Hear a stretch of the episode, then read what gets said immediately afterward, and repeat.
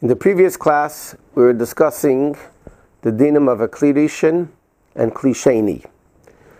Before we go into all the details of the dinim and bring down practical cases, I just want to mention the introductions of understanding the concept of what a klirishin is, what a klisheni is, and so on.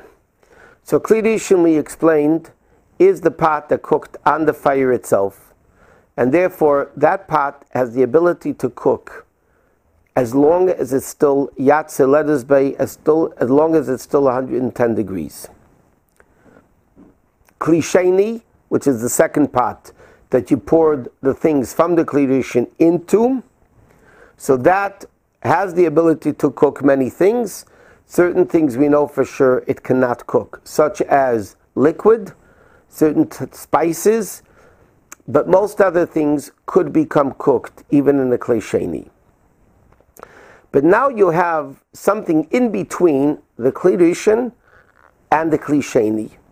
And that's called irui klirishin, pouring from the klirishin. And to give you an example, just to, uh, to explain this with an example. If I have a raw piece of chicken, and there's a pot cooking on the fire, or even if it's off the fire, and I put the piece of chicken, raw chicken, into this pot, halachically, the klirishin could cook, the entire piece of chicken becomes cooked. What happens if I pour from the water of the klirishin into a klisheni? So then again, that cannot cook liquids, it cannot cook spices, most other things it has the ability to cook, and we're not exactly sure halacha says what things could become cooked in a klisheni, what things don't become cooked in a klisheni. There are certain things what are called kali bishul, they cook very easily, like eggs, uh, salted herring, uh, tea leaves, and things like that cook very easily.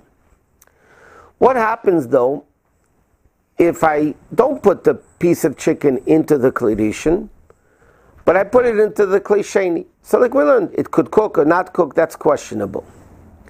But what happens if I have a piece of chicken in an empty pot and I pour from a klirishin, I pour from the kettle on top of this raw chicken. It doesn't have a din of a klisheni. It's hotter than the klisheni. When I pour the water into another vessel and then add the chicken, the water is not as hot as when I pour directly from the kettle on top of the chicken. And the din is irui klirishin, the pouring of a klirishin, cooks in halacha what's called kedei klipa, the outer shell of the food that you're pouring it on. So, for instance, if I would pour from a klirishin on top of a piece of chicken, the outer shell of the chicken, the outer layer of the chicken becomes cooked. More than that, it doesn't become cooked. If I put it into the klirishin itself, because it's directly on the fire or was on the fire even when it's off the fire, it still can cook the entire piece of chicken. So that is what's called klirishin, klisheni, and then you have what's called irui klirishin, which is pouring from the klirishin over the food which is raw.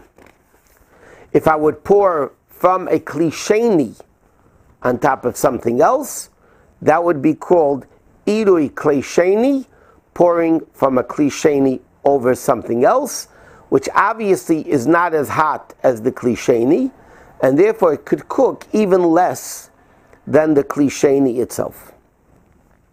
So now let's discuss a number of practical examples of this concept of bishul. What happens if somebody wants to make, let's say, a cup of coffee on Shabbos? And you have instant coffee, so you have the coffee and then you have the sugar. So if I would put coffee into a glass, into an empty glass with sugar, and I pour from the kettle over this coffee and sugar, halachically I am cooking the coffee and the sugar, and therefore it would be forbidden to do. And not only that, if somebody did it, it would be forbidden to drink the coffee. If somebody would take a tea bag and put a tea bag into an empty cup and pour from a kettle over this tea bag, that would be considered cooking the tea bag, the tea leaves, and therefore that would be forbidden to use on Shabbos. It would be considered cooking, and then it would be forbidden to use also. What happens? I'll give you another example which is very practical. And this is a din which is also questionable in halacha. Some people are more machmer than others in it, but let's discuss the actual case. Many people have on Shabbos they have soup. So you have the pot of soup that's cooking on the fire. You remove it from the fire, obviously, to be able to serve it. And now you put soup into the klisheni. Now you have what's called the ladle. The ladle is put into the klirishin, and then you pour into the bowl, which now becomes seemingly a klisheni. But the halachic question is, what din does this ladle have? Is the ladle a klisheni, or is the ladle a klirishin? And this is a big discussion in poskim. What's the question? If I would pour from the pot of soup into the ladle, the ladle is definitely a klisheni. But here I'm putting the ladle into the pot of soup. So the question is, does that ladle, because I'm putting it into the pot of soup, does that get the same category as a klidish in itself? Or do we say, no, it didn't cook on the fire, so even though I'm putting the ladle into the pot of soup, it still doesn't have a din of a klirishin. It would only have a din of a klisheni. If that ladle would have a din of a klisheni, then the bowl of soup would be called klishlishi, the third bowl. Not the second bowl, but the third bowl. So there's a big discussion in Poskim. The general consensus, generally speaking, in halacha is as follows. If the ladle is put in and out in other words, you don't leave the ladle in the soup for an extended period of time. Then most poskim hold you can count the ladle as a klisheni, as the second vessel, and then the bowl would be a klishlishi. And we'll discuss the din of a klishlishi in a minute. What happens though if I leave the ladle inside the pot of soup for an extended period of time? Many poskim hold then the ladle becomes a klirishin, and then your bowl of soup only becomes a klisheni, not a klishlishi. What would be the difference in a practical case if the bowl of soup is a klisheni or a klishlishi? We mentioned before, klisheni can cook, but one, two things we know they don't cook: liquid and certain spices. But everything else, a klisheni cooks.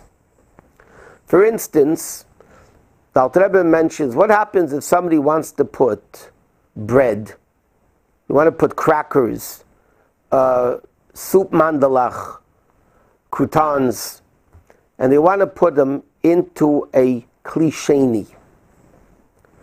So even though the bread was already baked, and I'm going to leave that for a different class, there is cooking after baking. So even though the challah, let's say, was baked, or the croutons were fried, or roasted, or baked, nevertheless, a klisheni that's hot can cook the challah. If the klisheni is not hot anymore, it can't cook anything. But what happens if you have a klisheni that's hot? You have a hot bowl of soup, and somebody wants to put challah into the soup, or crackers or matzah into the soup if the soup is a klisheni, it cooks the challah or the bread or the crackers or the mandalach, whatever it is, it becomes cooked. If the bowl is a klishlishi, klishlishi does not cook most things. Klishlishi does not have the ability to cook most unless if there's things that are so easily cooked, like very salted herring or things like that. But otherwise, a klishlishi cannot cook. So the question is, if I take from a pot of soup on the fire, and I take out soup with the ladle into the bowl, if the bowl has a din of a klisheni, I cannot add anything into the soup. According to the Alter Rebbe, you can't even add salt into the soup if the soup is hot.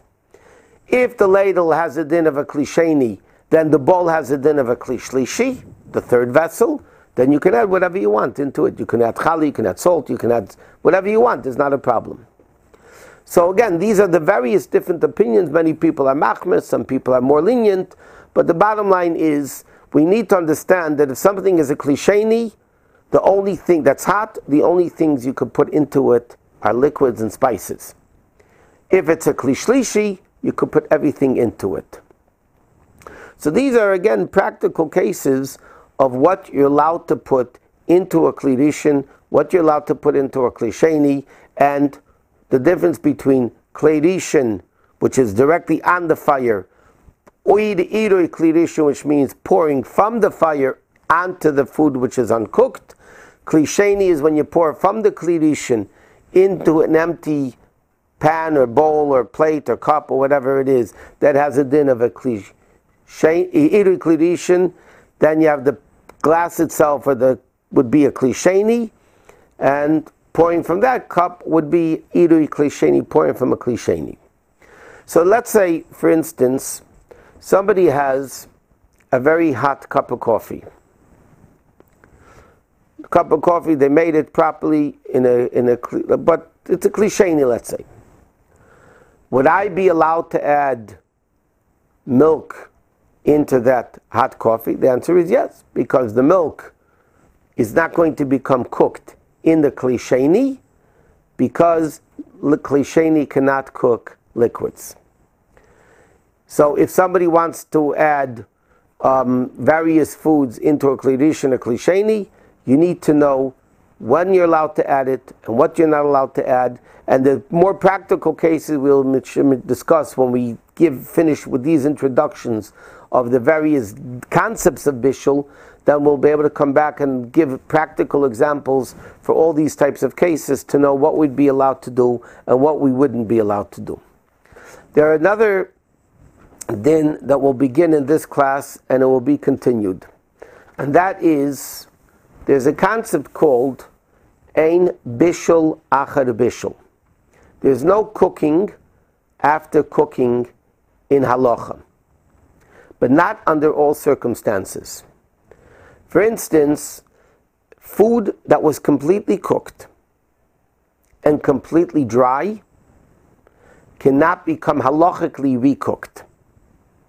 You have a similar case when people used to travel, when they had these on the plane, when they served dinners, and they would serve the, the TV dinners as they were called, or somebody is in a hospital and they have all these TV dinners or whatever it is, kosher dinners obviously, and they're being reheated by the stewardess on the plane. Why isn't that considered cooking that it might be a problem of bishul akum? And the answer is because these things are already cooked. And because they are already cooked, when it comes to bishul akum, laws of goyim cooking, and certain things that goyim are not allowed to cook for Jews, the food would be forbidden to eat, doesn't apply if it was already cooked before and now is becoming recooked. There is a concept that's called ein bishul achar bishul. There's no cooking after cooking. The question is, does this concept apply to the laws of Shabbos or not? And here there's a difference between dry substances, what's called yavesh, and something which is called lach, something which is called wet. What is the definition in halacha of wet? The definition in regard to this of wet means that if you touch it, your finger would get wet enough that if it touches something else, it would get wet. What's called tefeach al menas lahatfiach. It's wet enough that it can make something else wet. But if I have something which is basically dry and I touch it, and my finger will not be wet enough to make something else wet, it's considered a dry substance. When it comes to Shabbos, something which was completely cooked, completely cooked, and now I want to recook it, on Shabbos it's not a problem. So, for instance, what happens if somebody has a food like noodles, were completely cooked, They're completely cooked. And now they're completely dry. Would I be allowed to put that into a very hot klisheni? So the halacha is I would be allowed to, because it can't become recooked because it was already cooked. There's no cooking after cooking. There is cooking after baking, there's baking after cooking, there's baking after roasting. These are all questionable things in halacha. And the logic of it is very simple.